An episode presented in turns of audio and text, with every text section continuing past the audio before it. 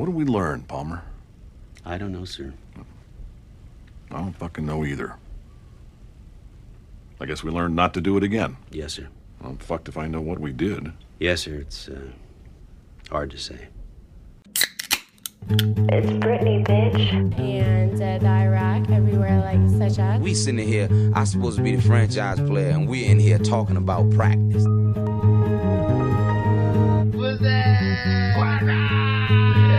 Ladies and gentlemen, we got him. Out, Charlie! Out! Our next door neighbors are foreign countries. I call upon all nations to do everything they can to stop these terrorist killers. Thank you. Now watch this drive.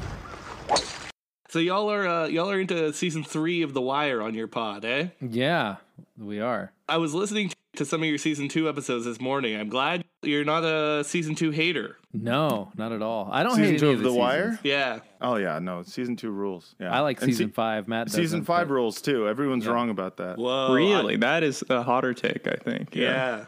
That season is about uh, fake news. Mm-hmm. That's the season where they were like, uh, "Hey, it's a TV show. We can do whatever the fuck we want." Why does everything have to be boring? you know? Yeah, is that the season where the reporter makes up the story about uh, the president having a PP tape? Is That's that, right. uh, That's, that's the season where the reporter decides to, in conjunction with the deep state, try to de- dethrone the rightfully elected president of the United States, Carcetti. shit. All right, enough exchanging pleasantries. Let's start the show. Hey, everybody, and welcome to Remember Shuffle. My name is Ben. With me, as always, is my co host, Jordano. Hello, hello. And today we are joined by Matt Lieb and Vince Mancini, two comedians and hosts of the very successful Podcast, including Pod Yourself a Gun and Pod Yourself The Wire, which we are fans of. And as David Simon experts, we thought we would bring them on to discuss 2008's Generation Kill, an HBO miniseries dramatizing the forwardmost Marine unit during the invasion of Iraq. And when I told people that we were doing this episode, I almost always had to explain what Generation Kill was. Yeah, So no one knows it. Something a little different for us because we found that the perfect topic for our show ticks three boxes. It's something that you can make fun of a lot, something that people aren't actively thinking about, but if you bring it up, they remember, hmm. and stuff that is kind of time capsule We try and avoid the the hack observation of like, oh, sure couldn't do that today because you know this just in culture changes over time, but.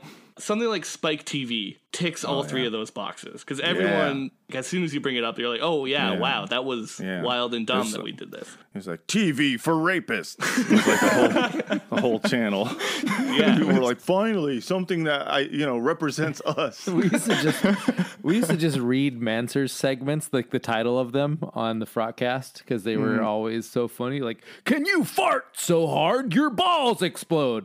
That was an actual Manser segment. Well, you can't can't leave me on the hook like that. Can, Yeah, can you? what's, what's the answer? I would I like think to know too. I think it's more about the question being asked than the answer. I don't know. oh man, but I, I think want the to know. answer- Journey is the No. destination. Yeah.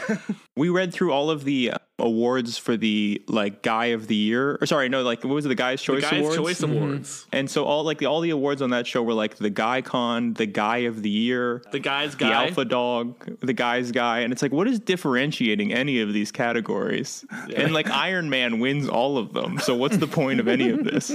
giving out awards to fictional characters. Yeah, insane. That is wild because it's, it's TV for little boys, but present it like adults watch it. That's mm-hmm. kind Yeah. of how the the man TV culture of the time was. It was like the same thing with the Man Show, which felt like you know they were doing a super ironic take on women's programming. They're like, what would men's programming be? But then you watch it and you're like, is this for adult men or like li- little boys who are just like, yeah, their titties bounce and the guy drinks uh, alcohol. I think cool. there was a lot of in the aughts. It was like culture was so depressing on a large scale that you sort of had to make yourself stupid yes. to be able to live with it all. So there was a lot of like performative, ironic stupidity, and you know Yeah. sometimes the lines got blurred there, which I think is a big part of this show. Actually, Generation Kill. Oh yeah, Mm-hmm. yeah. In fact, it's hard to tell where the show not where the show is coming from, but where the characters are coming from because it is so steeped in that kind of irony era of everything, you know. Like everyone is openly racist. Yes. Which I think is true. That was a thing, but the whole like Ziggy Sobotka character on the show, you're just like uh is he is though like racist though. He is like Yeah, or yeah, is yeah. he doing like a bit? It's Yeah. hard to tell. Yeah, but it's okay because they're all racist. The the Mexican Right. guy is racist. Yes, It's, uh,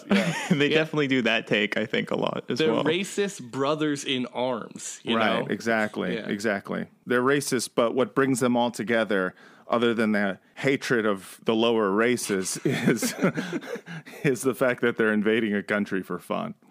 yeah. So yeah, this is something a little bit new for us doing this generation kill thing, but I'm very excited to turn back to something co-created by David Simon because Yeah. I think that he makes excellent TV, especially if your TV victory parameters are how do I make this drama as close to journalism as possible, right? Yes. Yes. Yeah.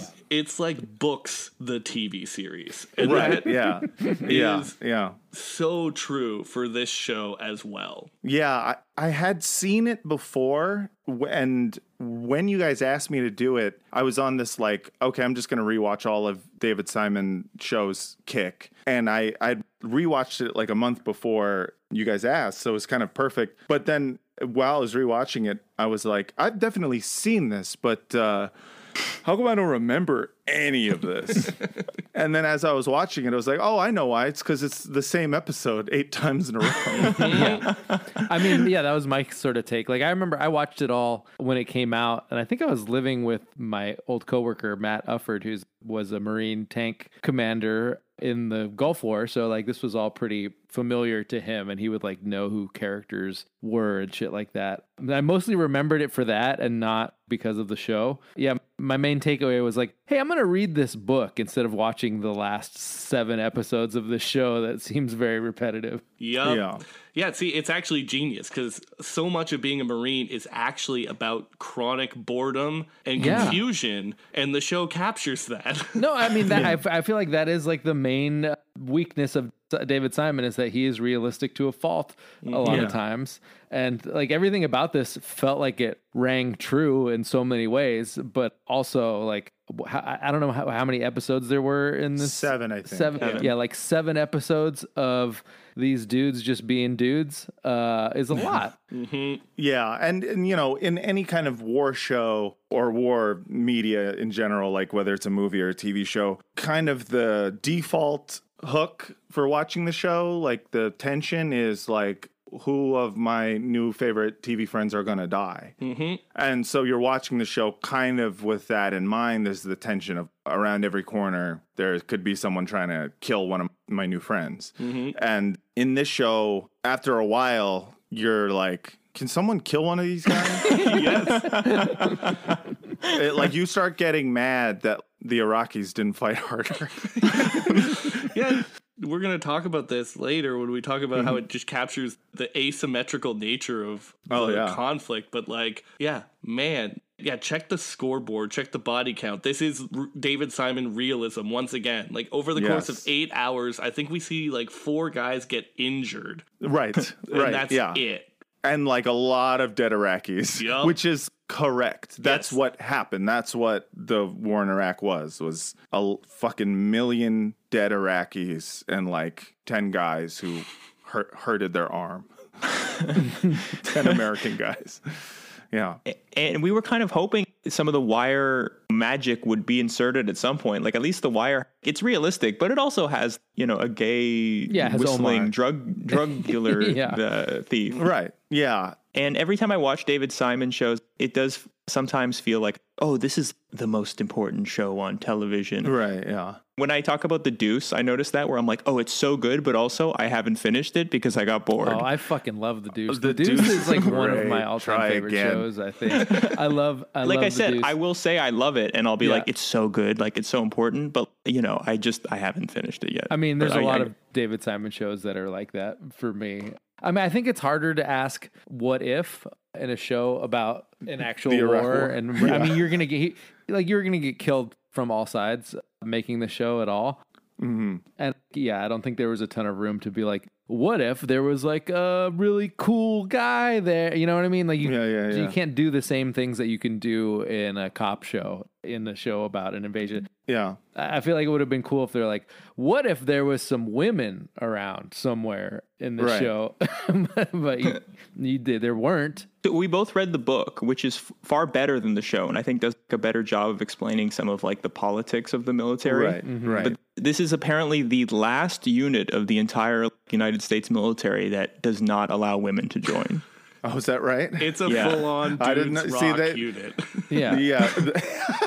it's a dudes rock unit. The last holdout of dudes rocking in the uh, military. Yeah. I mean, that's part of why it felt very realistic and familiar to me, just as like a rugby player and like a meathead. hmm in a lot of ways, this is like every group of guys that I've been a part of. And I think there's some things that stand out as ringing very true in this show. Like, I can never buy into Entourage because it was supposed to be the show about like male friendship, but every show was them being like, don't do that, bro. That's gay.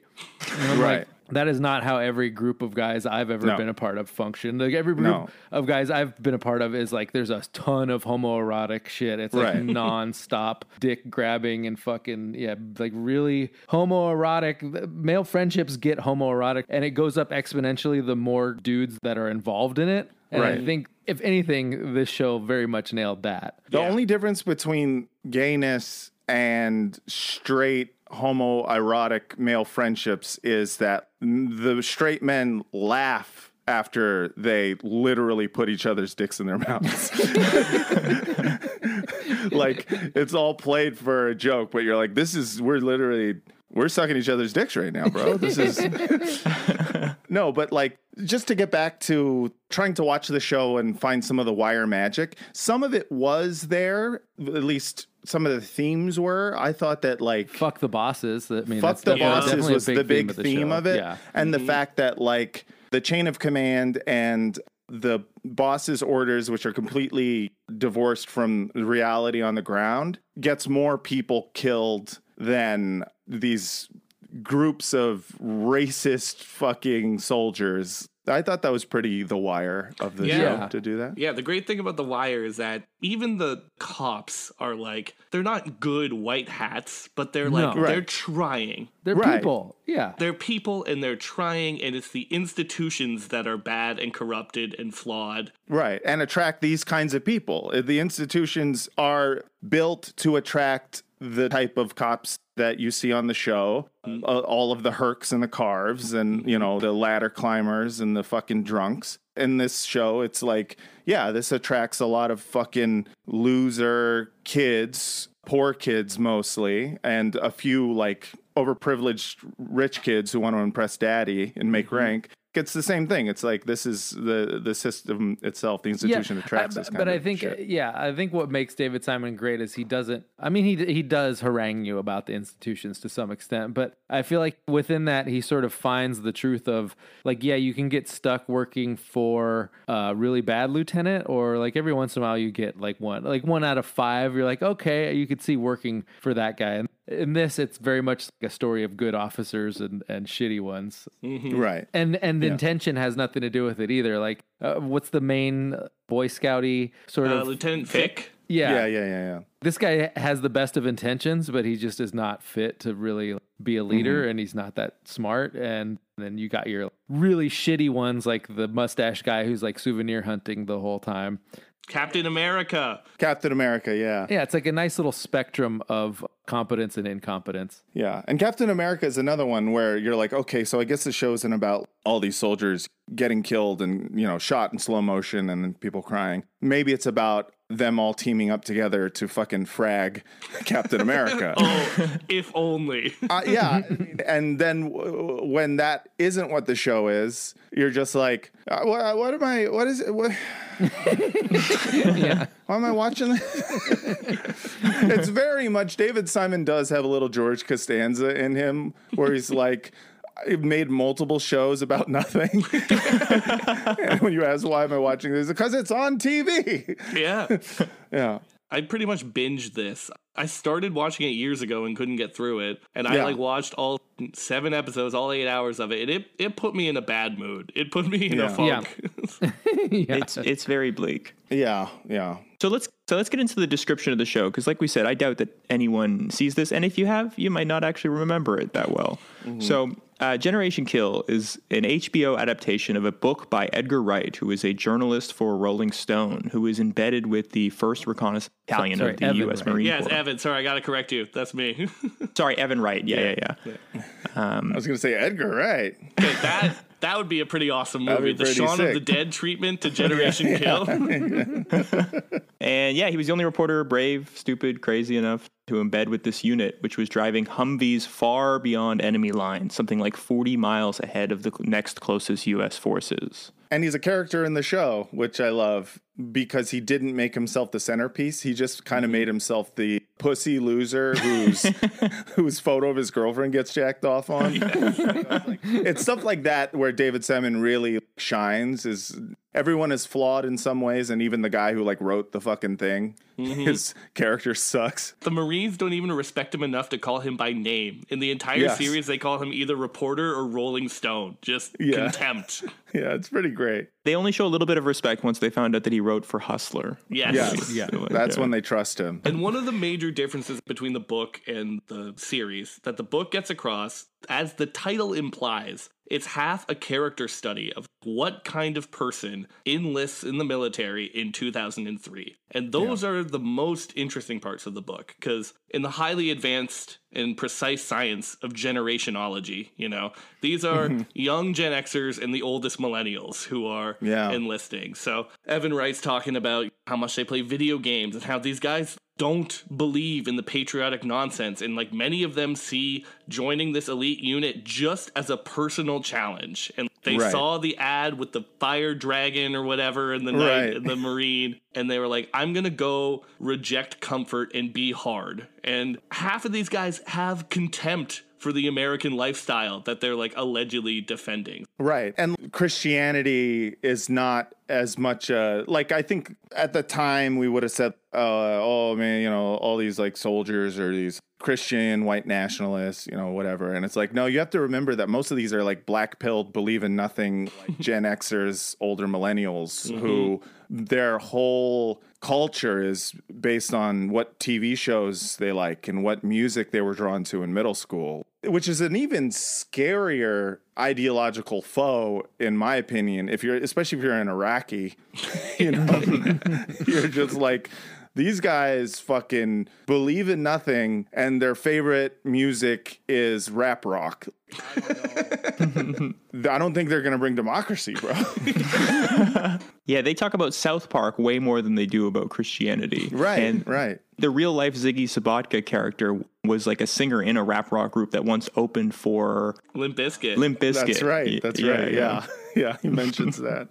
Yeah. Ziggy was the that character is the one I related to the most, I think, Definitely. because he's one of those uh, unlike Vince, Vince you are genetically predisposed to fitting in with the meatheads. They look at you and they're like, "Oh, you're one of us." Yeah. And with me, I look at that Ziggy character and you're like, everyone needs the little skinny loser clown in their group of meatheads. And so all he does is crack jokes and shit the whole time. And that's how he he bonds. Uh, so yeah, that that would have been me. In hockey, we refer to that as a locker room guy. You know, he's he's Yeah. there for morale. He jokes around Yes. a lot. He keeps everybody's spirit up. And yeah, the Alexander Skarsgård character says he's the best damn radio operator out there, and that's why they tolerate it. You never Yeah, see 'cause him he's the do that, but apparently this man is just a maestro with the radio.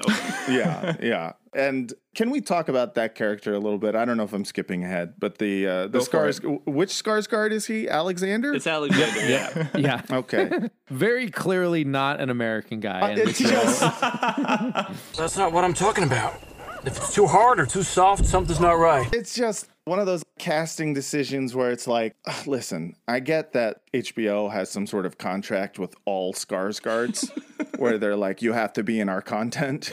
But come on, like his character is so confusing because you find out that he is Jewish and was adopted into a Jewish family. And at first you think that's like a joke that they're doing. I guess a Marine priest, which is a position, I suppose, shows up and is like, Who wants to pray with me? And they're like, Oh, I can't. And they say that he's Jewish and it wouldn't be right or something. And you think that's a joke. And it turns out, no, that's actually a real thing. And then the actor has this like clearly a fucking Swedish accent or some shit. And he's just like, I love America. And, and you're like, I mean, that's don't at least know. that's one area where I'm like, oh, I'm glad that we get this injection of a little movie magic in this show. Yeah. I will suspend disbelief to have Alexander Skarsgård be in the show because I'm like, oh, I'm glad Yes. this guy is here. Yeah. because you know I like watching him. He's Omar. Yeah, Yeah. that's true. Yeah, that's the closest we get to Omar is the blonde-haired, blue-eyed Jewish adoptee who's clearly from Norway or whatever. and who is just the most competent person, right? His his Yeah. Right. nickname is Iceman because he is just perfect. He is an interesting character too because you're kind of torn between him and uh, was it Fick, the the other Yeah, lieutenant the, or whatever? The Boy Scout, yeah. yeah, you're not sure who's your main character, who's the guy you're supposed to be following or whatnot, and uh, it switches between those two guys as Fick tries to not piss off the bosses eventually, and the Iceman is. I don't know. It's it's He thinks he's a bird at one point. He, he, he plays Yeah. like a, like it's, yeah. They're the perfect two protagonists for the show because Iceman is the highest ranking enlisted person, and Right. then Fick is the lowest ranking officer. Officer, yeah. And so they both have different pressures on them, and we get to see how each of them bends towards these pressures. And Right. Fick is much more subject to the whims of the officers. And he's, like you said, the Boy Scout. He's now in the Joe Brandon administration. What? He's, he's our ambassador for cybersecurity. Yeah, but I think that is one of the good things about the show is the conflict between those two. There's no moral dimension to it at all, really. Right. They're both morally neutral. Neither of them are big time heroes or villains. They're mostly good intentioned, but they're still dealing with the realities. But uh, the really the tension is just like, oh, one of them's competent, and then the other one is just not, and that's true to most jobs that I've had. I feel like. right. Yeah. And I love the fucking some of the casting in this, you know, you wonder if it's like The Wire where they're like, did they get a real army guy or a marine guy?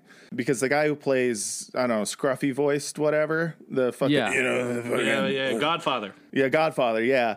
I know he's an actor because he looks like someone I've seen before, but I'm just like, this is a perfect role for him. This is Yeah. so good.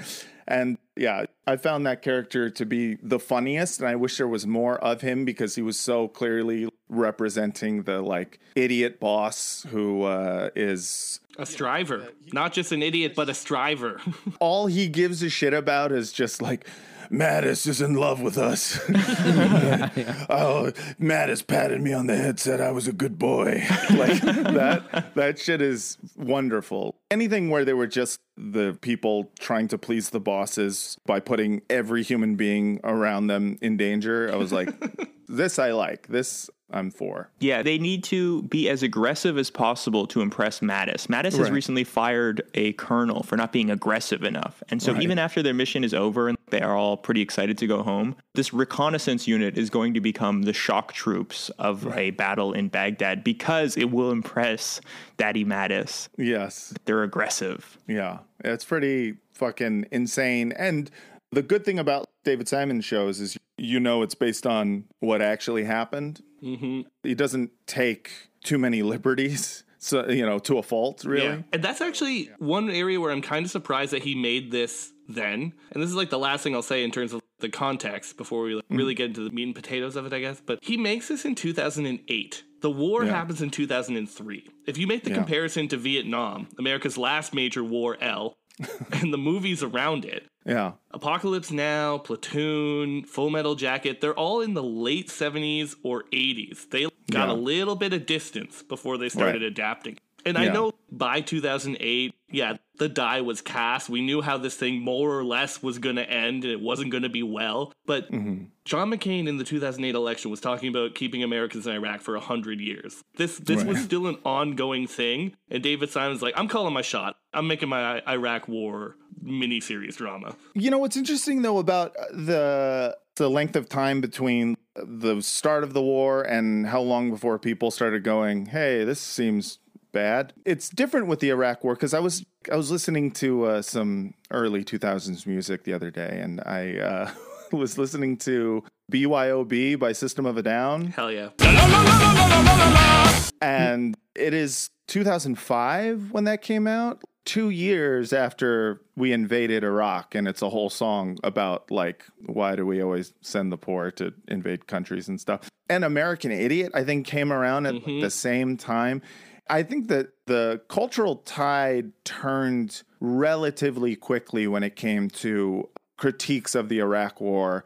Yeah, but that's genre dependent too. Because Sure, at of what, At what point did Toby Keith try to get the, the Dixie, Dixie Chicks, Chicks. canceled? Like Yeah. you couldn't say anything if you were in country music. If you were doing Yes. punk or metal, it was a little bit different because people were used to that Right. being an anti-authoritarian genre. Whereas, goddamn, country like they've ruined, they've basically ruined country as a genre because it is so just truck commercials at this point. But yeah, Yes. I don't know that you can have punk or metal stand in for the broader culture because I think that's key to this show and the Mhm. book is that the critique could only go so far in Right. both of them. I feel like. Yes, I agree with that, but I think it's what I find kind of interesting is I remember I was around during that time. Uh, we all were, right? You guys are okay. But We're then- all old. yeah. Good, thank God.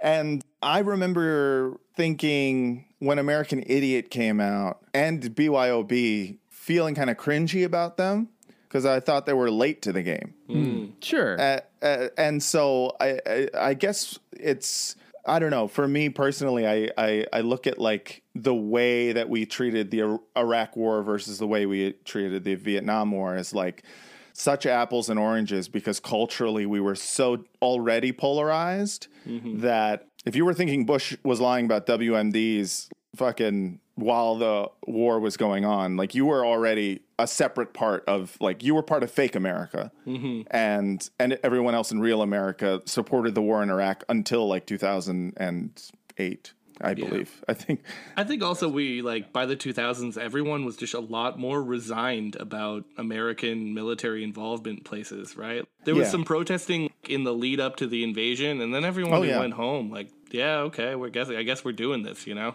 Right. Yeah. Yeah. I just wanted people to know that I was against it, and so we. And then, then yeah, the 2004 election happened, and it was sort of just like, well, shit. Uh, Yeah. Guess we're doing this. That's what I mean about like all these characters in this show just being sort of performatively stupid because I feel like that was the broader culture at that time. Like Yeah. you, like you either had to be like willfully performatively, like ironically stupid, or just angry all the time. Yeah, one of our guests that we had on the show one time said when you get, start getting into real punk music, this guy described the feeling as exhausting because it sounds like someone's just yelling at Fox News. this is someone's Yeah. like, you know, I'm trying, I'm trying to have a good time. But actually, yeah, that's a great transition. Let's talk about some of our heroes, some of our first recon Marine guys. Because, like I said, the book is so much about digging into who these are. And I'm just going to say one thing for the record we need to stop making war movies in general because everyone has the same haircut, everyone has the same uniform, everyone has the same stupid blockhead face. Yes, Maybe give I need to do an implicit bias test, but all these white guys look the same to me. I don't know. Yes. Yeah. Impossible to follow, especially like in a David Simon show mm-hmm. where everyone is just like fucking picked out of a lineup of bland people. and you're just like, I, don't- I don't know. People are saying people's names, but I don't know which lieutenant is Crutchfield and which lieutenant is Dobbs or whatever the fuck.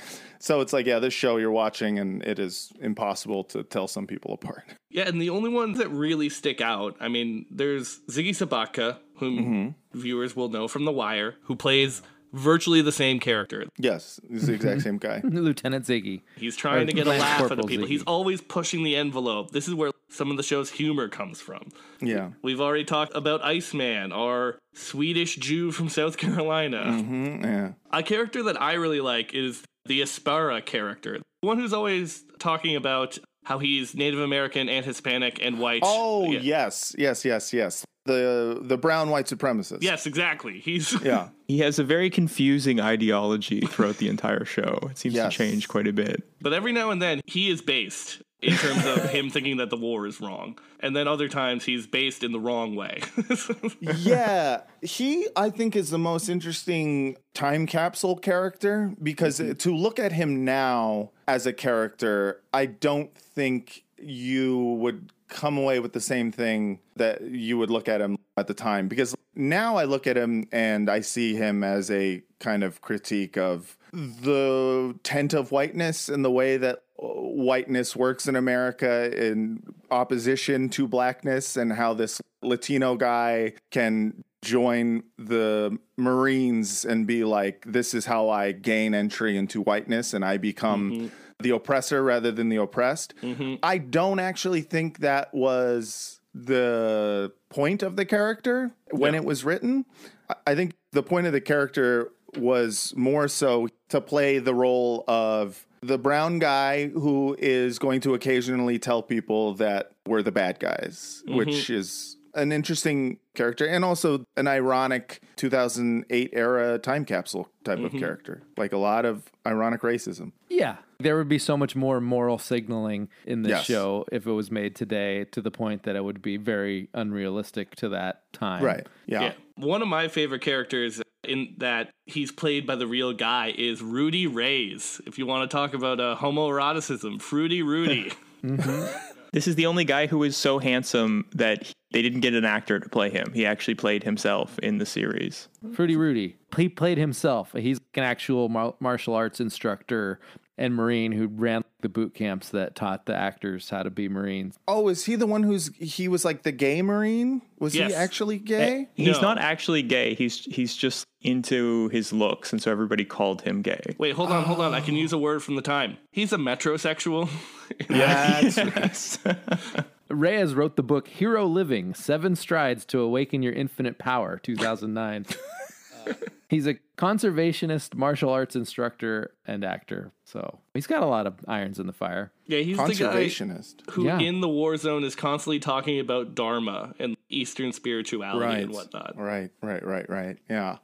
I vaguely remember this character being just there was like it was like the hot guy and everyone was just calling him hot. He was what an anti vaxxer used to be before it became like politicized, when it was Yes. mostly just like you are, you are too exercise pilled to exist in, um, On the internet. uh, you know, yeah, in mainstream, in mainstream spaces. Yeah. Yeah. He actually says he wants to go back to living in San Francisco because it's the only place that there's no fat people. That's the only place he feels comfortable. That's right. Yeah, that was in the show he says this, right? Mm-hmm. Yeah. Yeah, I remember that line and thinking to myself, I know a lot of fat people. in San Francisco. He's going to be greatly disappointed. Maybe it was true in 2004. I don't, I don't know. I wasn't there in 2004. That's mm, true. I, I could be wrong. In could wrong. 2006, it was not true, but Yeah. yeah, I don't know. Uh, it was a tough two years for everybody. We made note of it. Everywhere we go, me and Vince would be like, look at all these fucking fat people. I moved here after I saw Generation Kill and I heard there was no fat people, and now here they are. And now I'm looking right at you. I'm just like looking at a guy telling him this. You're ruining it for me. Yes, that's the demographic that's ruining the city of San Francisco. Not the tech bros, not the like thousands of millionaires. It's it's the, The Too many- fat people. Too many fatties. Yeah, I people's BMI flashes above their heads whenever I see them. It's just a it's a reflex that I do. Terminator vision, but just Yeah. like exercise stats. Just feeling all mad and resentful. Like, why'd I buy this no fat chick shirt if they're not going to listen? what the fuck? Uh, let's next get into some of the most hateable characters of the show. Some of the people that I thought added some of the most humor in some ways, if it wasn't so bleak. First off, we have Captain America, which I mm. kind of think of as imagine Fargus from Super Troopers, but if he mm-hmm. was a captain. Yeah. Right? So it's like someone who is annoying and incompetent, but unlike Fargus, instead of being able to bully him, he's now in charge of a dozen people and gets to control the life and death of prisoners of war and things like that. And I feel like that should be relatable to anyone who's ever had a corporate job. Is like Yes. You are constantly working with people who are comically incompetent. Mm-hmm. Yeah. And in this case, he was a Nepo baby too. Yep. He was protected because his uncle was a colonel or some shit. He's the Pryzbylewski of, I mean, before Yes. Pryzbylewski's Yes. like face turn. And yeah, to me, that character was so good. All the interactions with that character were so good that, again, I wish they had focused on someone rather than doing the kind of David Simon thing of the multiple storylines at once. Like, mm-hmm. I'm interested in a character like that. I would like for more things to happen. But yeah, I thought that was a great character, and I was really disappointed that it didn't go the way of like, let's Pat Tillman his ass. Or. We got an episode on Pat Tillman in the works. I don't know how much comedy we could wring from the Pat Tillman murder, but we're gonna try.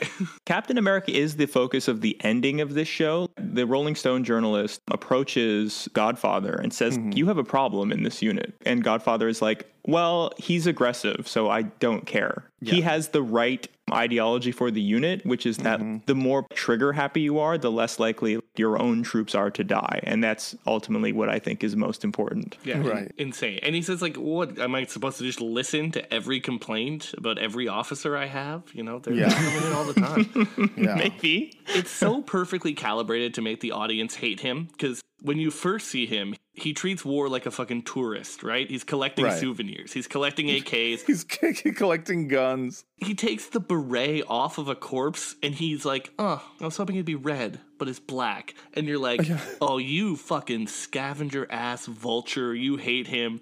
Then the Yes. bullets start flying, and he's a pussy too. Yes, yes. He, he's the perfect sissy with a gun character because he is both puffing his chest out all the time, and as soon as things get a little too quiet, he shits his pants. Mm-hmm. He's the one who's constantly on the radio going like, "We're in a kill zone. We're in a kill zone." like his character was the funniest to me. Multiple times he does bayonet charges in this mm-hmm. show, and that's insane on its face. Just the idea of doing a bayonet charge in a modern war. and one time he nearly he would have killed a guy if I don't know he he missed somehow. Yeah, he hit the guy's ammunition burr instead of Right, stabbing yeah. him correctly. He charged a prisoner that was handcuffed. Yes, And- with a bayonet. Yeah. yeah. And then afterwards was like, I thought he was attacking you. yeah.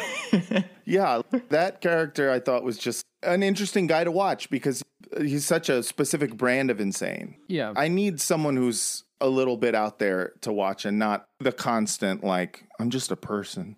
I did. Yeah, I know you're just a per- most people are just people. Give me a weird guy. Yeah. He did make me feel like, oh man, I feel like I would be the souvenirs guy if I was in the war because I would see all that shit and I'd be like, ooh, look at those. I, I feel like I'm gonna want these trinkets. You know, there's all, Yeah, there's all these little interesting things. Hateable character. What's the name of the fucking the sociopath? Uh, Trombley. Trombley. Yeah. Yes. Yes. Who's a different type of sociopath because he's unnerved by the war when people are shooting at him. They call him Junior Whopper. Yeah, because right. Burger King, BK, baby killer. Right. I love it. It's beautiful. It's like Cockney rhyming slang. it's co- yeah, it is three Cockney steps. essentially. Because he literally kills a child in the show. And Right. he's quite unbothered by it. Yeah, he's unbothered by most of the murder he does. You know, the first half of the show, or maybe the first few episodes, is everyone just complaining that they have yet to uh, kill somebody, which I thought must be pretty realistic because why else would all these fucking Limp Bizkit fans go to Iraq? it's because they're there to break Everything stuff. sucks. Yeah, yeah. It's just one of those days where you don't get to kill a baby. yeah, listeners, if you want a show where people complain a lot, boy, do I have a recommendation for you. Yeah, because then they, they not only complain about not getting to murder people, but this unit specifically, it's like the Navy SEALs of the Marines. They're a recon unit who's supposed to like paratroop behind enemy lines. They're supposed to be sneaky and quiet and fuck shit up behind there. But because of politicking up in the brass, they're instead used as shock troops. And you, every episode, it seems like they say, we shouldn't be in busted up Humvees doing exactly this. We're recon. The Swede at one point, he's like, I am a finely tuned Ferrari in a demolition derby. This guy Yeah. calls himself a hunter killer. I have a warrior's ethos. All of that, I'm sure it's a thousand percent realistic. Oh, Oh, a yeah. hundred percent. Yeah. These are the kinds of guys who come back from Iraq and then they just tell their entire CSGO clan about how many people they killed as a sniper. These are the people who their entire thing is presenting themselves as I might be quiet, but I'm just a humble murderer. they are the meme of the guy at the party who's standing in the corner going like Haha, these idiots don't know that I killed three babies. By the way, the real Trombley ran for a state representative in Texas, and he, he lost in a primary. Shocking. It's too bad. You think people would have just brought up like, "Oh, weren't you that weirdo? Weren't you the baby killer in Generation Kill?" Uh, well, he lucked out and no one's fucking saw Generation Kill. I had to go like four articles deep to be sure it was the same guy. Yeah. because none of them mentioned that.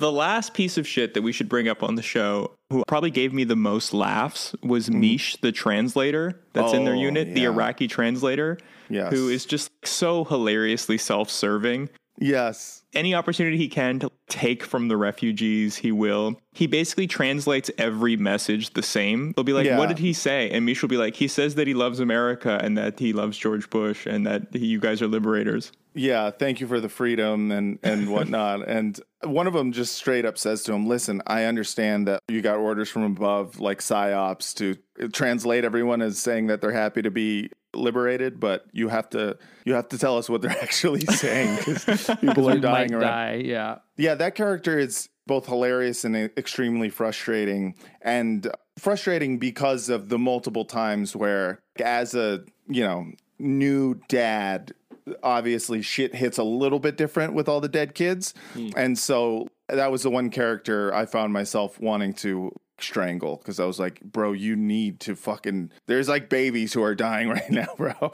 So that one was that one was killing me a little bit. Yeah, when the kid dies, when Trombley shoots the kid and they're asking him, like, what can we do? And he goes, oh, don't worry about it. Iraqis don't grieve like Americans do. It's Yeah, no big right. deal. Yeah. Yeah, like, the, that yeah, shit. the, the father's clearly just in shock, and he's like, "Oh yeah, we're just we're just different over here." Yeah, don't worry. Yeah, he's already over it. It's fine. Yeah. I have one last Mish thing I want to say. I have a Mish theory. Because Uh-huh. David Simon's such a journalist, I think this is a reference to like all real media heads who really know Uh-huh. their Iraq war well. They know that there were these, you know, Iraqi exiles like Ahmed Chalabi who were Right. feeding all of this bad intel to the American state. And I think this Yes. might be like a little subtle reference to like the Iraqis who didn't even grow up in Iraq telling the Americans what they want to hear about this Mm-hmm. place in incredibly self-serving means. Oh, interesting. Because they do have that scene where he, he takes the journalist to some mosque and he talks to the imam, and you're like, oh, there's something going on. So yeah, just quick question before we leave the characters. Which Sopranos character would be most likely to end up in First Recon? I was thinking maybe Muscles Marinara, the guy Oh, that for Tony beats up to uh, to establish sure. dominance. yeah, no, for sure. Hmm. Part of me wants to like the obvious answer is to go AJ, but I honestly AJ is he he was not making it out of boot camp, you know. Never had what it took to be a No, he, yeah, to be a varsity. Yeah, I was thinking maybe Jackie Aprile, but even him, like, I don't see him showing up on time for anything for that consistent a period to uh, be a part of this. Chris's friend Brendan Brendan cleaning up his act. Okay. Cleans up his act, stops smoking meth for just long enough to uh to notice that 9/11 happened.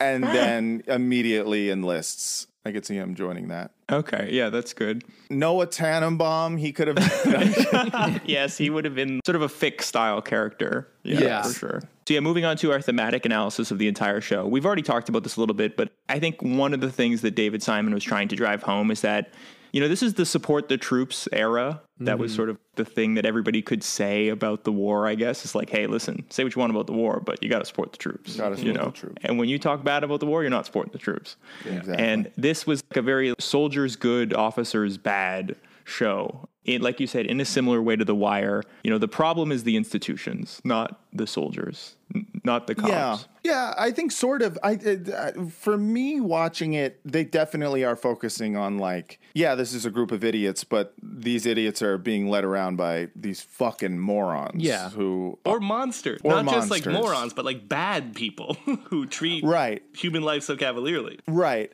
At the same time, I feel like, and I feel the same way about The Wire. In no way does the show make any of these soldiers out to be heroes, which is especially for the time that it came out, I think is uh, almost akin to saying they are also the problem. So I give a, a little bit more credit. It's the same thing with The Wire, where, yeah, for sure, The Wire does show cops like who are just trying to do some good, but it also shows them being casual pieces of shit, like casually mm-hmm. sociopathic. Because the job, Your job requires casual sociopathy. Like, yes, no- exactly. yeah.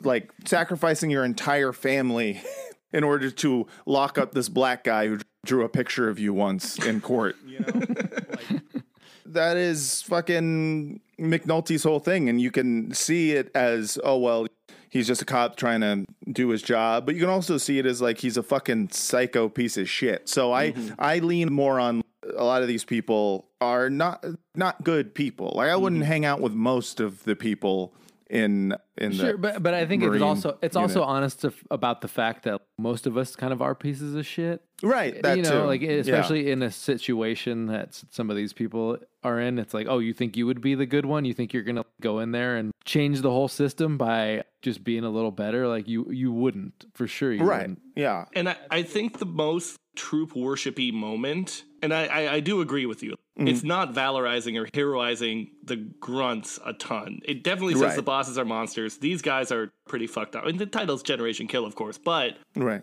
I think the one, the moment where they screen the film at the end, and I was thinking of maybe closing with this, but the scene where they're Yeah. all watching themselves do soldiering, and first they're all ooh rah and filled with piss and vinegar and cheering themselves on as they watch themselves do war, and then they can't watch themselves do war. I think that is the moment where they're kind of like, look at what they put themselves through, you know? Right, Look at their right. trauma, you know, the, the, the shoot True. and cry kind of film.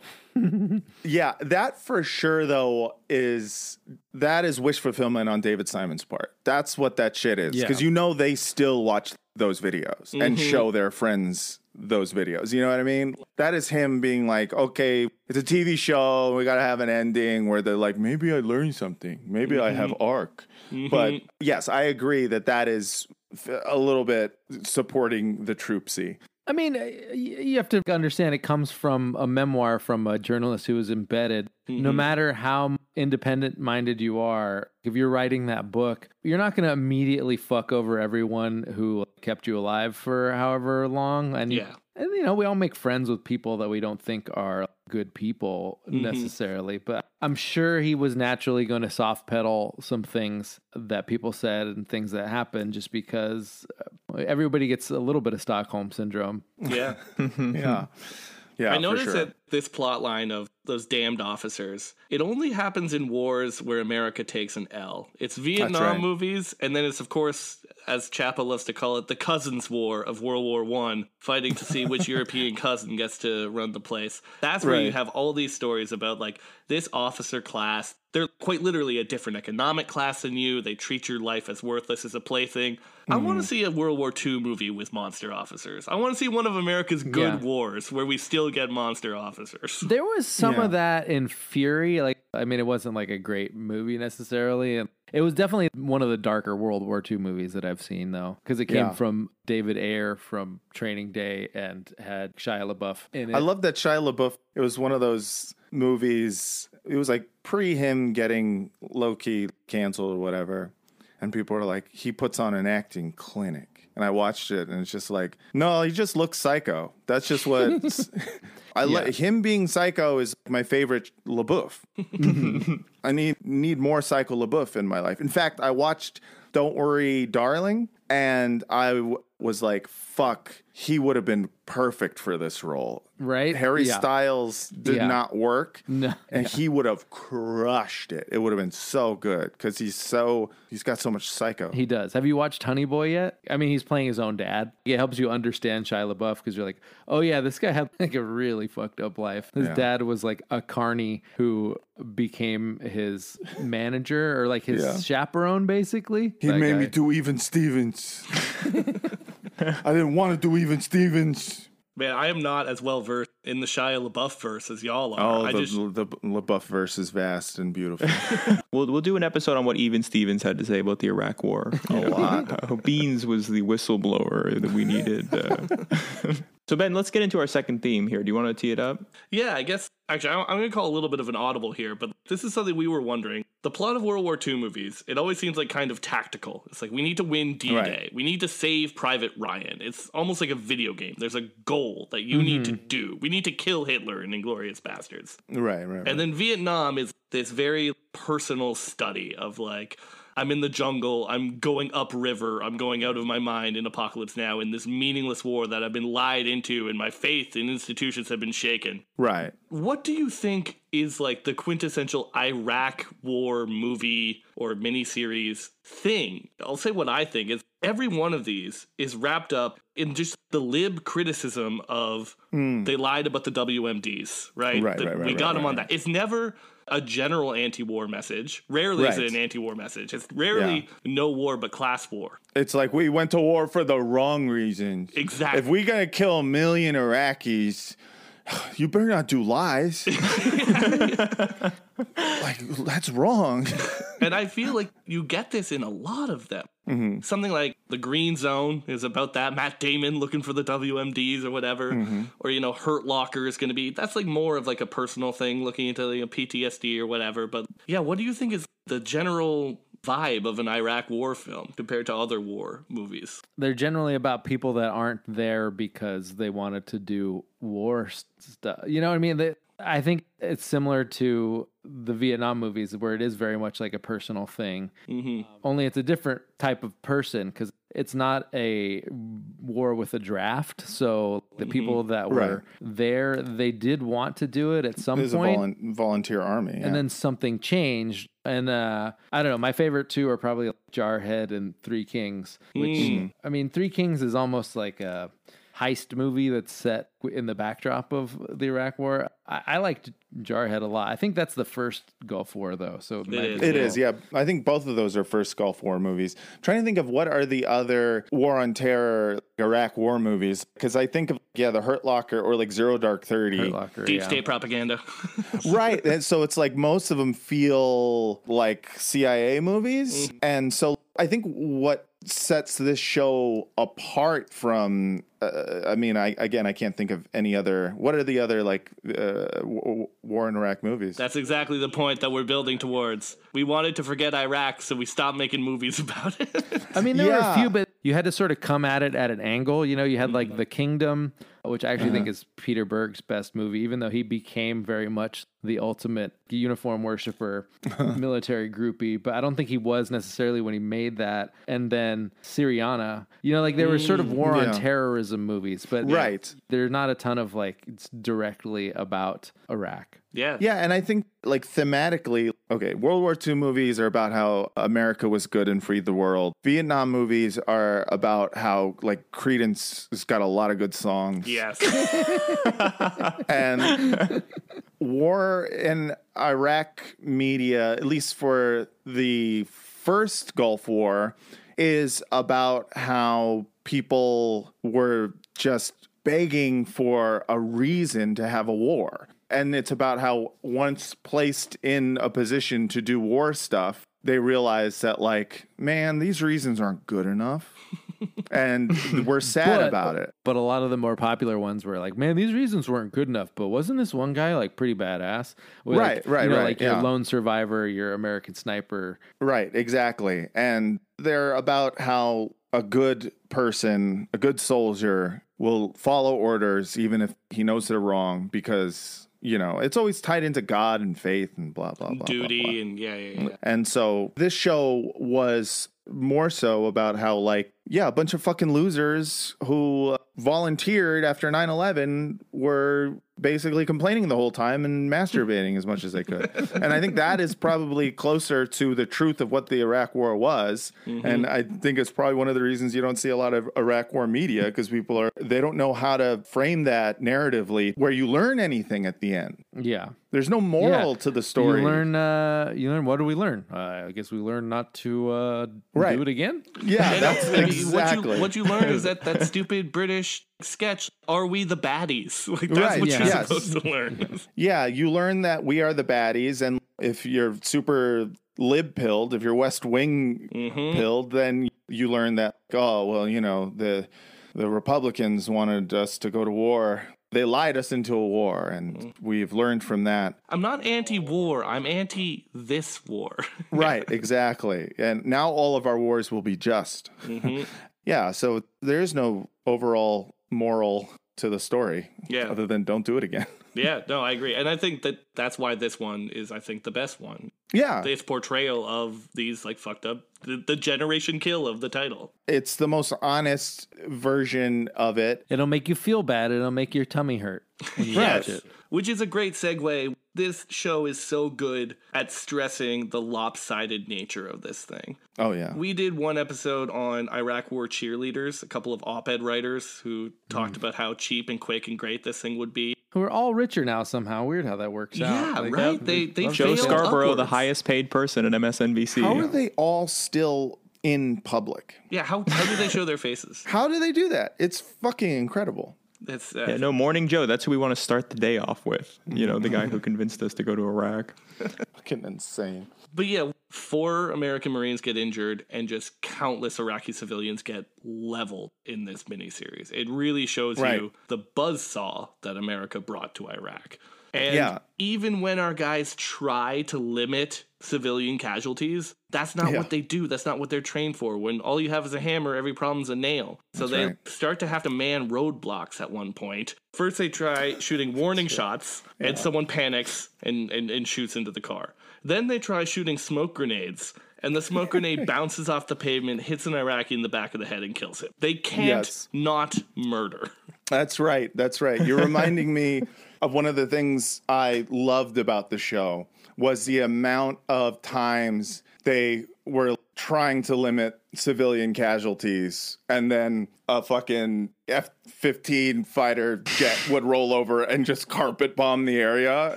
And they'd be like fuck! Like, that shit was really good uh, like critique wise not murder wise And you can understand why all the soldiers in it were disillusioned and not having a good time because probably they got into it because they're like, I want to be able to play with the most badass weapons, the most deadliest, technologically advanced playthings. I mean, that was what the entire Cold War set us up to think that we were all going to be able to do. And then they get there and it's like, yeah, you can't uh, use any of this stuff. Sorry. Right. Like, because by the time you get there, we have fucking planes and drones that have already killed the guys. Most of this show is them driving into an area and all the guys are already dead. Yeah. Most of the show is dead Iraqis and people going, "Oh man, I didn't get you kill one Yeah. of them," which is a great critique in my opinion. and bumbling around in confusion. There's a scene where they Mm-hmm. get shot at by other Marines. There's like a friendly mm-hmm. fire scene. There's Yeah. a scene where they're trying to do their job. They're quietly watching a little hamlet. They're reporting on their little radios, being good little soldiers. It's like, oh, four women and three children, and then just artillery just levels this place. I mean, in that way, it is very much like The Wire. It's like a bunch of Herc and Carvers. It's like, oh man, we got into this because we thought that we were gonna go get to beat up bad guys with nightsticks, and it's like, no, no, most of this job is just sitting in a car and being super fucking bored. Sorry.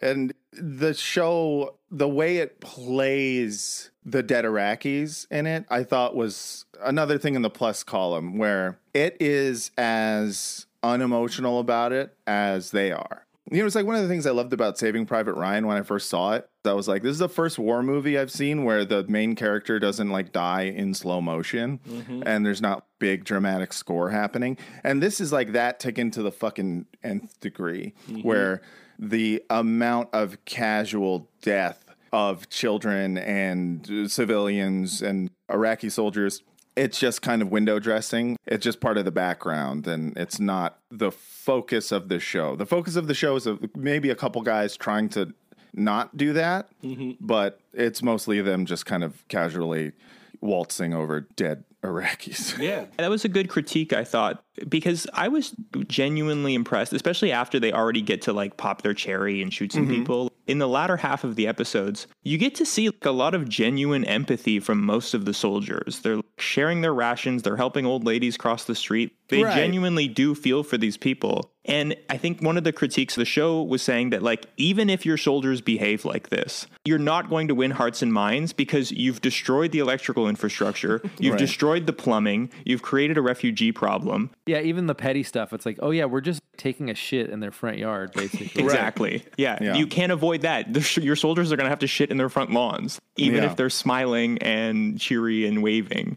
Fucking they're still shitting like, in their front stealing lawns. Stealing small belongings from them, like packs of cigarettes or whatever. Right? There is no way to win hearts and minds while also taking over a country. It's an impossible goal. and showing how ill prepared we were in the run up and subsequent invasion of Iraq. Just the amount of waste and the amount of like forgetting they are all wearing jungle camo for like the whole show. I think they're wearing the wrong camo except for the journalist who bought his on like fucking Amazon.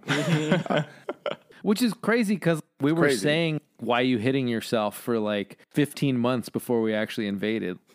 It was the most telegraphed invasion of all time. If you weren't prepared for that invasion, like what are you prepared for? Well, they were prepared for one thing. It was the they were prepared for the propaganda strategy. That Yeah. was what the entire yeah intelligence state and military industrial comp and political infrastructure was all based on the media strategy. And that's such a perfect thing for the early 2000s because everything is media strategy back Mhm. then and now it's still to this day for sure every soldier is just a media obsessed child whose entire lifestyle is based on what music they consume what shows they watch and so was uh, everyone else at the time. Just how are we going to get into this war? A lot of TV shows about it. Okay. Yeah, and the point about media and optics is so correct. There's a soldier who literally filmed something on a camcorder, and that's not something David Simon invented. That's in the book too. The like Mm. camcorder soldier who's like, I'm gonna film my own war. At the end of the show, when this highly trained hunter killer recon unit has to start doing street patrols like they're cops, even then they're complaining about the fact that they do one patrol in one neighborhood per day at daytime, not in the night when there's looting, because it's mm-hmm. just we need to look like we're doing this in good faith. We need Right. to look like we're doing a good faith o- occupation. right. And we need to do it when the lighting is good for everyone to see. Mm-hmm. yeah. Like, we, what are to fucking fly a bunch of really nice lights out to Iraq just to film this? Nah. Got to use that sun. Yeah, okay. So that's most of what we got for themes. I want to talk just very briefly about something that irks me about the David Simon style, and then we can wrap up. David Simon loves acronyms too much. This is, like you said, he's realistic to a fault. I was Googling things as I watched this show because I watched the first episode. I started reading the book, and I was like, oh, okay, I get it now. And then I watched the rest of it. But still, this is like, you know, we're Oscar Mike, we're on the move. A-O. I was going to ask, can you tell me, uh, like, I was trying to reverse Cockney Oscar Mike, and I, I couldn't figure it out. Riding what? We're riding a bike? No, I don't get Yeah, uh, it. yeah. Oscar Mike. Uh, yeah, are we riding, about like uh, OM Mm-hmm. out of, uh, on on the move? Yes. Yeah. I mean, oh, I got it. Yeah. I think in order to have a show where the acronyms didn't become like a soup, it would have to be incredibly unrealistic because that is very basic military stuff. Like any any military thing, it's like yeah, they talk in complete jargon ninety percent of the time. Mm-hmm. You guys have used on your show the drop of Michael Scott talking about The Wire, where he's like, I don't understand any of it, but it's really great. You know? and that's how this felt sometimes, especially in the beginning, where, yeah, David Simon just puts you in that universe with people talking the way they would actually speak. And you Yes. are left like, oh shit, I better turn the subtitles on or pull up Wikipedia or something. Yeah, I would say it's one of his faults for just like a regular TV watching person. It's one of his faults because there's only so much throwing you in the deep end that a a show can do Yeah. before you're like you're alienating such a Yeah, huge portion also, of the audience. You have an embedded journalist character in the show. Like, have him Yeah, you- ask a few questions. Like, Yeah. it's not Yeah. hard. Like, this is the whole point of having this character. Yeah, and when he does finally ask the questions, we have to wait two episodes for them to explain Whopper Jr. to us. And I'll be honest, I tried to watch We Own This City mm-hmm. multiple times. Like, I've never not fallen asleep during it. It's so dense with characters and shit. And I even read the book, and the book's like that too. So like I understand. But goddamn, it was it was fascinating. But trying to keep all of the characters in that show straight is impossible for me. I haven't watched The Wire in about 10 years now. And when I threw this on, I was like, oh, hello, old friend. I remember this. Military people do love this show, though. I spoke to a Yes. couple friends who were in the Marines, and they were like, "This was required viewing for everybody because it portrays the life so well." It's like why, if you've ever worked in a restaurant, you love waiting. Yeah. you just love to see like an you were accurate the bear. portrayal. the bear. I The haven't bear, seen the bear. but but not but waiting. Is that the one with Dane Cook? Yup. Yeah. That is the one with Dane Cook, Dude, Floyd. that's that was back when I was like, that guy's gonna make it, man. he did make it. We actually did an episode on Dane Cook. Dude, I was obsessed with Dane Cook. I know. was in I high saw him live. I'm so ashamed Me of too. it. But me too. Yeah. I saw him live. I fucking I went to the Laugh Factory to see his ass. I was just like, this guy is gonna be huge, and he became huge. And then everyone was like, he sucks, and I was like, I mean. Yeah, if you know other comedians, right? But if you only know the one guy, then this is like the funniest guy you've ever fucking seen. I feel like one thing that comes up in my life a lot is the sort of controversy about Dane Cook stealing Louis C.K. bits. Oh, like I couldn't find the actual quote, but I feel like Louis C.K. said something like, "Yeah, I could have gone after him over that, but I didn't want to be like, known forever as like the guy who made a federal case out of the itchy asshole bit." and and I feel like that's every professional frustration I've had, where it's like, "Yeah, I could have like grandstanded over that, but I didn't want to be the guy." Everything in my job is like its own itchy asshole bit. so I was like, yeah, I didn't want to forever be known for like, that controversy or rage quitting over something that asinine because that's like Yeah. all it is. Also, him stealing material is the least of his fucking problems. Sure. Yeah.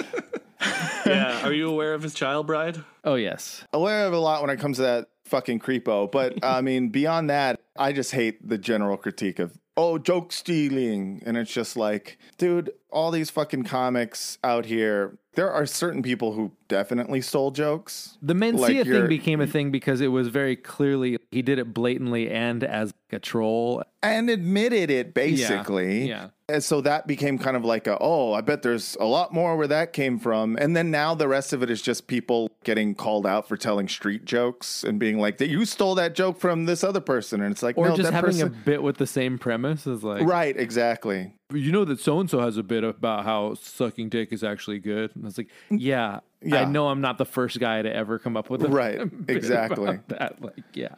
Anyways, Generation Kill. Yeah. yeah. Sorry.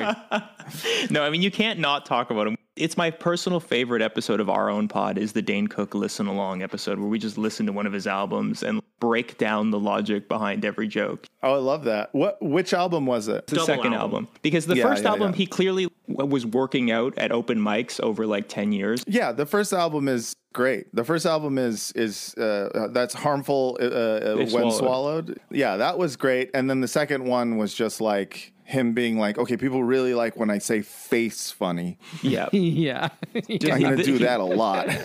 We kept referring to him as like a spoken word poet because he's Yes. just a cadence, you know. Yes. Yeah, well, that was- Generation Kill. I love that show because I love singing. I love singing in cars.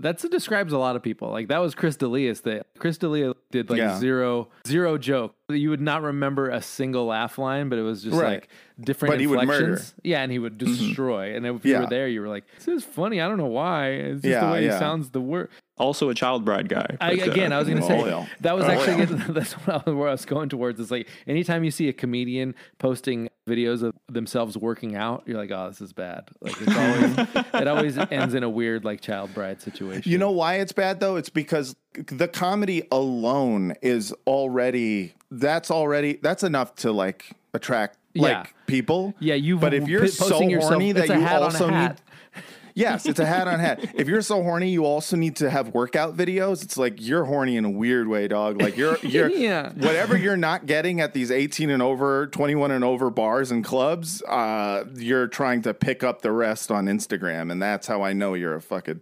pedophile. Sorry.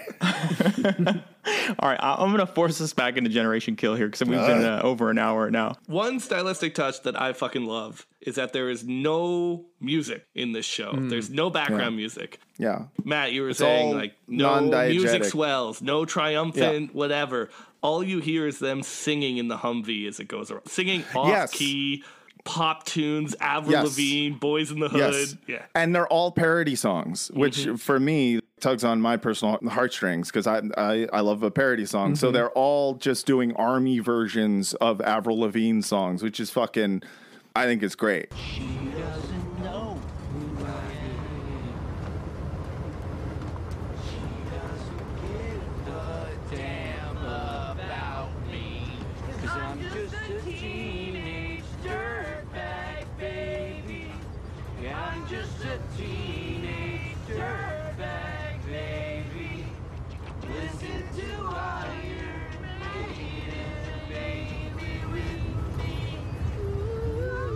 And the last is- third of a joke that you didn't hear the first two thirds Right. of. yes, yes. Love that shit.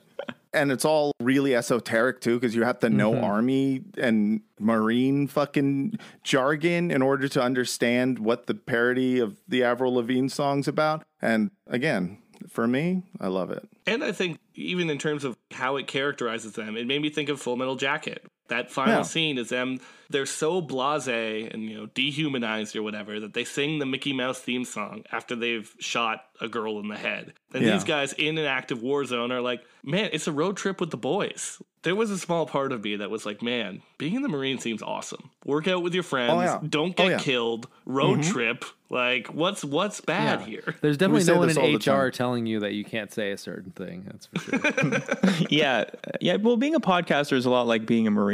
You know, you have Yeah, a lot same of thing. gear. You say a lot of slurs. Mm-hmm. you have to wake up early sometimes if you're with someone on in Europe. Yeah, no, it is true. It's a, it's basically the same and the same level of danger. You know, the bullets that we have to dodge are rhetorical, you know, cancel bullets. Like people mm-hmm. trying to Same cancel level us. of heroism. obviously. Same thing, pretty much. Yeah, yeah. Yeah, the So- institutions are flawed, but the podcasters on the ground are doing the right Yeah. thing. Yeah, they're doing The God's work. bosses, they won't let That's us right. sing. you Yeah, know? The bosses like Spotify won't let us talk more about COVID.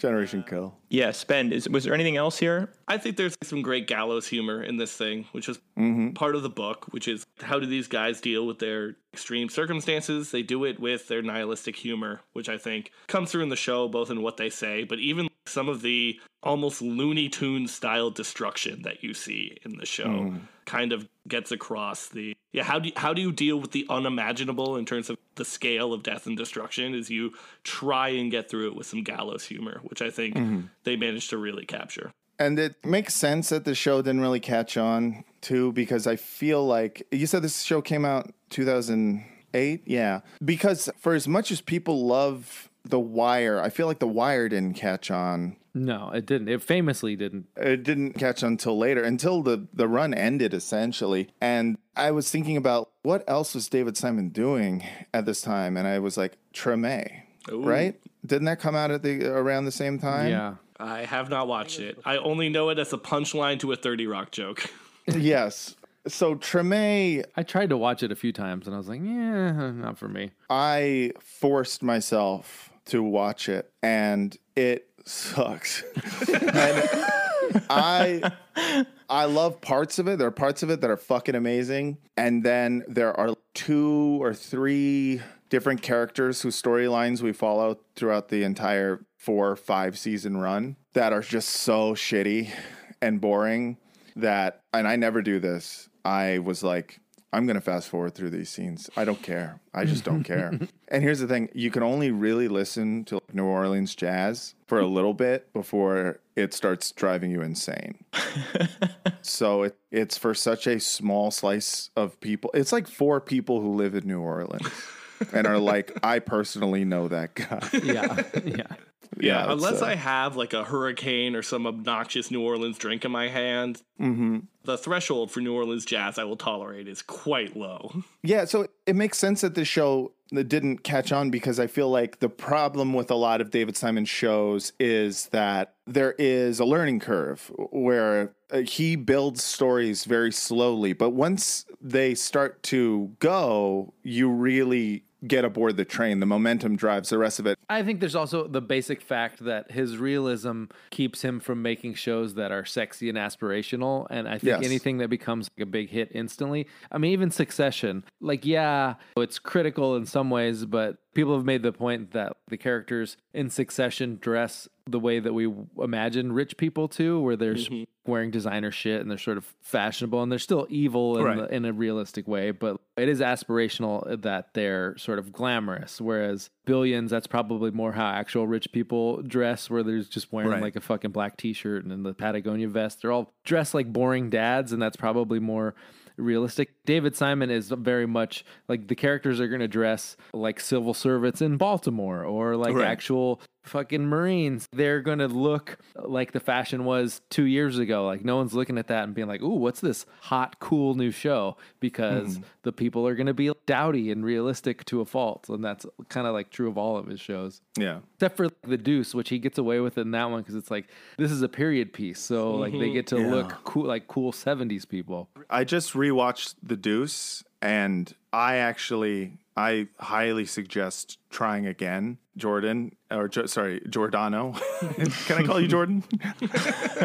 Sure. I just, Jordano is there? There you Are you go. Italian? I am, yeah. Oh, so is Vince. I listen. I like I said, I like it. If you ask me, like, what do you think of the Deuce? I would just lie and be like, oh my god, it was so good. Because like Yeah. I do love those first two seasons. I just found maybe I was just watching it with annoying people who kept talking during it. Yeah, try it again because the first time I saw it, I kind of f- felt similarly, and Vince kept saying, "Oh man, it's the fucking best," and I was like, "It's okay. I don't really remember much of it." Then I rewatched it, and I realized that it is, I think, David Simon's best show outside of The Wire because it's like he learned, "Hey, what if we made it like a you know a TV show?" yeah, yeah. And yeah, this so is going to be a realistic depiction of porn and, and Times Square, but James Franco playing his own twin. Why not? Let's do it. yeah, yeah. True. Okay. As soon as I heard that, I was I'm like I'm not watching a twin show. I'm not. yeah, no, no, yeah, yeah. It was a risk, and I think uh, they suffered for it. But it is a good. he- uh, James Franco kills it in the show. Maggie Gyllenhaal is so Is fantastic. good in that show. It's ridiculous. She's so good, and also it's got mafia guys, but they're like they're, they're really nice. Yeah, it's got Jackie Aprile. that's He's right. a mafia guy in it too, Yeah. right? Um, yeah, yeah. Uh, wait, does it have Jackie? yeah, the mafia guys are like, hey, you know, you're you're really doing some dumb shit, and uh, we don't want to have to kill you, but like you're kind of like forcing my hand here. That's right. It's the developers that are the bad guys. right. Yeah, beautiful about it. exactly. It's like a nice another twist on the wire. Right. And they're kind of at every moment where you think, oh, this is going to be about don't get mixed in with the mob, they end up being like, ah, it's okay, dead forgiven. And I'm like, cool, these guys are cool. yeah. I want to be friends with these guys. Anyways, happy mob guys. That's my shit. But yeah, this is a show where this is on the far, far end of the verisimilitude spectrum for David Simon. A few notches more, and you get Show Me a Hero, where you got the verisimilitude, but the story is much more engaging. And then you got the, you know, The Wire, and or and then Treme's in there somewhere. And anyways, po- point is, too much verisimilitude ends up making a boring Yeah, show. and I think that's a good place to end it because I think that is a nice conclusion about the episode as a whole. Just that he, he was just realistically portraying something that you know sometimes when you make things too realistic, it's too much like real life and not enough like TV. Right. Uh, Yeah. I understand it's not TV, it's HBO, but make it more TV, a little less HBO. You know what I mean? Listener, if you know any youngins who don't think the Iraq War was bad somehow, send them this show. Tell them it's a documentary. Yeah, I think that's the other thing about the lack of Iraq War is bad movies and music from the time is that all of it feels so obvious now. Mm-hmm. That you go like, well, why would I watch Generation Kill? Why would I watch a show? Uh, you know, I, I get it. At the end, they're going to be like, well, this was stupid. Why'd we do this? D- It feels like you're not going to learn nothing from it. And uh, it's the same reason I listen to the song American Idiot or, you know, BYOB. And I cringe a little because I'm like, yeah, I, You didn't need to bring metaphors to this one. It was right there. yeah, yeah. I, I, I know. we all know. Who doesn't know? You know. I'm, I'm gonna make one prediction for the future. Guy Ritchie just had a War on Terror movie come out that I saw trailers for. Jake Gyllenhaal plays some American super soldier Navy SEAL type who needs to go back and save the Afghan interpreter who saved his life. Sick. This is Guy Hell yeah. Ritchie, an Englishman, doing this, and I, Hell yeah. I think I'm not like uh, I don't know what the odds are. I don't know how high they are, but I think there might be a chance that we might get this type of movie now that it's over, over like the Rambo two style movie of like we're we're gonna go back in our movies and we're gonna we're gonna make up for our mistakes. Oh, I love that. Let's retcon the war through some like cool hero worship of awesome guys who did violence for good. That's true. That that is probably how we're going to canonize the Iraq War in media in the future. It's just it's all going to be Rambo movies. People, you know, like I came home to the country, they spit on me, and They call me I'm- Junior Whopper. they call me Junior Wabo. Even though I'm vegan. yeah, that's probably it. I think you're right about that. We're not going to do what we do with the Vietnam movies, where Vietnam is either the centerpiece of American imperialism and whatnot, or a background. Mm-hmm. But instead, we're going to just make them about cool guys doing cool shit in a bad situations. yeah, I think that's all we got in Generation Kill. Thank you guys so much for coming on the show and chatting with it. I had a blast discussing this very very bleak piece of HBO content. Thanks for having us on, man. I'm glad I watched Generation Kill for a reason. Because like I, I watched it, you know, and then you guys said it. I was like, oh, good. Now uh, you know it wasn't just a waste of time, but it was it was a pretty good show. Everyone watch it. Well, yeah, as I always say, please like, subscribe, give us five stars, all that stuff that I always say. Thanks again to our guests. So go subscribe to Pod Yourself a Gun. Fuck yeah. And No, you guys are both stand-up comedians as well, right? I am. I, yeah, I don't really do stand up anymore, but I respect it. Well, check out both, you know, Matt Lieb and Vince Mancini. Check us out. We're on the internet. You can just Google us. You- we'll be there somewhere. VinceMancini.substack.com. That's my uh, newsletter go. where I'm writing stuff. Yeah, do that. Hell yeah, do it. All right, boys, we're Oscar Mike. Let's go. yeah. All right.